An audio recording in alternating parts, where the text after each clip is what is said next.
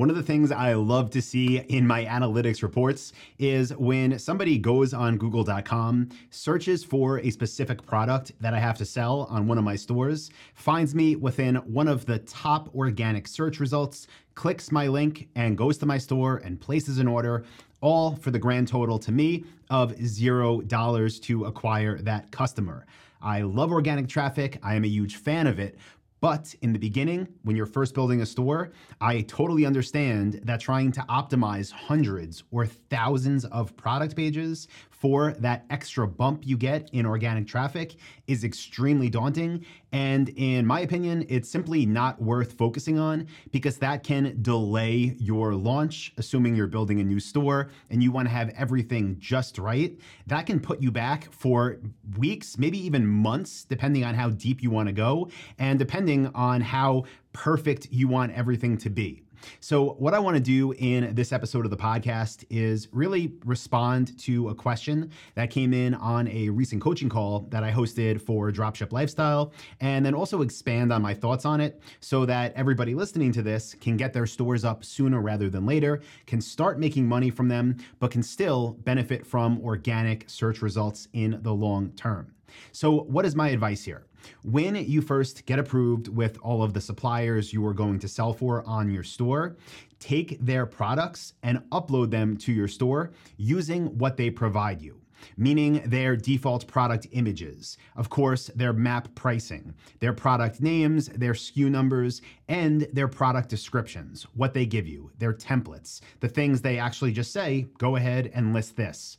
Now, something that's not good about that is that that is what your competitors are going to be doing, or probably 95% of your competitors, just using the same product descriptions for the same products. Now, that might sound like, well, I want to stand out. And of course you do, right? Because it's going to benefit you. But again, in the beginning, you don't need to to start getting the ball rolling, to start getting traffic, to start making sales. So again, my advice in the beginning is upload what your suppliers provide you with get all of your products submitted to Google Merchant Center, turn on your Google Shopping ads, start paying to get people to see your ads, to click your ads, to go to your store and to buy all with your default product descriptions. Now, by using that, are you magically going to become number one tomorrow in Google organic search results for all of your product names? No, you're not. Now, you might find that you rank a lot higher than you would assume and that you do get clicks and sales, but that's not the end game by any means.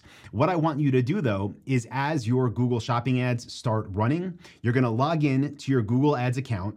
You're going to look at the reports to see which products are getting impressions, meaning which ones are people seeing when they search for the products that they want to buy, that you sell. And you're going to look at which ones are getting clicks on your store. The next thing you're going to do is go into your Google Analytics account, which you're going to use to track everything that's happening once people get to your store. You're going to go to the content drill down section and you're going to look to see which product pages people are already going to you on your store. Now, I am a huge fan of the 80 20 principle when it comes to business and life. Basically, what it says is 80% of results are going to come from 20% of your efforts.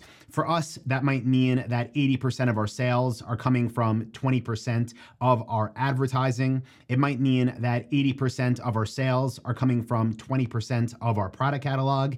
And typically, we find this to be true. So, really weird how it works out, but Pareto was right. It is what it is. So, what I want you to do is as your paid ads start going, you start getting those impressions, those clicks, those sales, look at those reports and identify your 20%, your top 20% of what is being looked at. What are people already seeing? Where are people already going? And then focus on optimizing for search those 20% of pages, those 20% of product pages, the busiest ones, the most viewed ones already.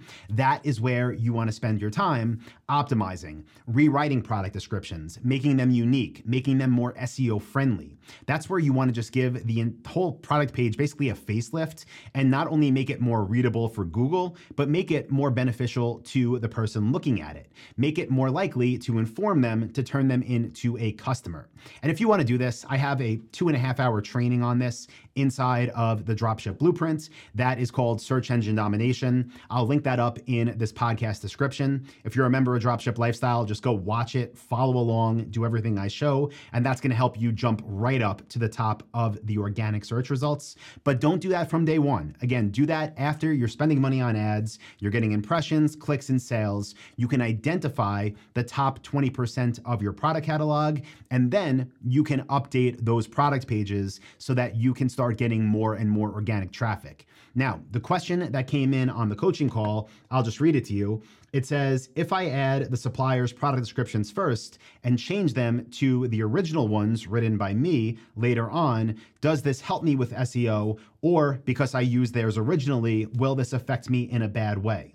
And yeah, totally get why you're asking that question. Sorry, I don't have the name of the person that asked it. But yes, it will definitely help you. No, it will not hurt you that you use the supplier's descriptions in the beginning. I know people are afraid of duplicate content, but with e commerce, there's tons of duplicate content. And again, we've seen results ranking organically, even using supplier provided product descriptions. So, yes, you're not going to be as high as you could be in the beginning, assuming you optimized every product on your store. But even if you do, what I'm recommending, which is start with paid, find the top 20% of product pages, optimize them, then, little extra tip put in here, go to your Google Search Console account, have Google crawl those product pages again, and then almost instantly you will see an increase in your traffic rankings, your organic traffic rankings. You'll get more traffic, more free traffic, more sales, and no, it won't hurt you at all. So that's my advice. Hope I answer this person's question. Again, sorry I don't have your name. For everybody else that's listening or watching, if you got value, do me a favor. If you're on YouTube, give the video a thumbs up. If you are on Apple Podcasts, please leave a review. And if you're listening to this and you're like, Anton, that sounds awesome, but I don't even have a store yet, then be sure that you go to dropshipwebinar.com where I have a free training for you showing you how we build highly profitable semi automated stores and where I also make a special offer on the Dropship Blueprint where you get all of my most advanced trainings. Again, that's dropshipwebinar.com. So that's it for today, guys. Thank you. I appreciate you. And I will talk to you on Monday for the next episode of the e commerce lifestyle podcast. See everybody.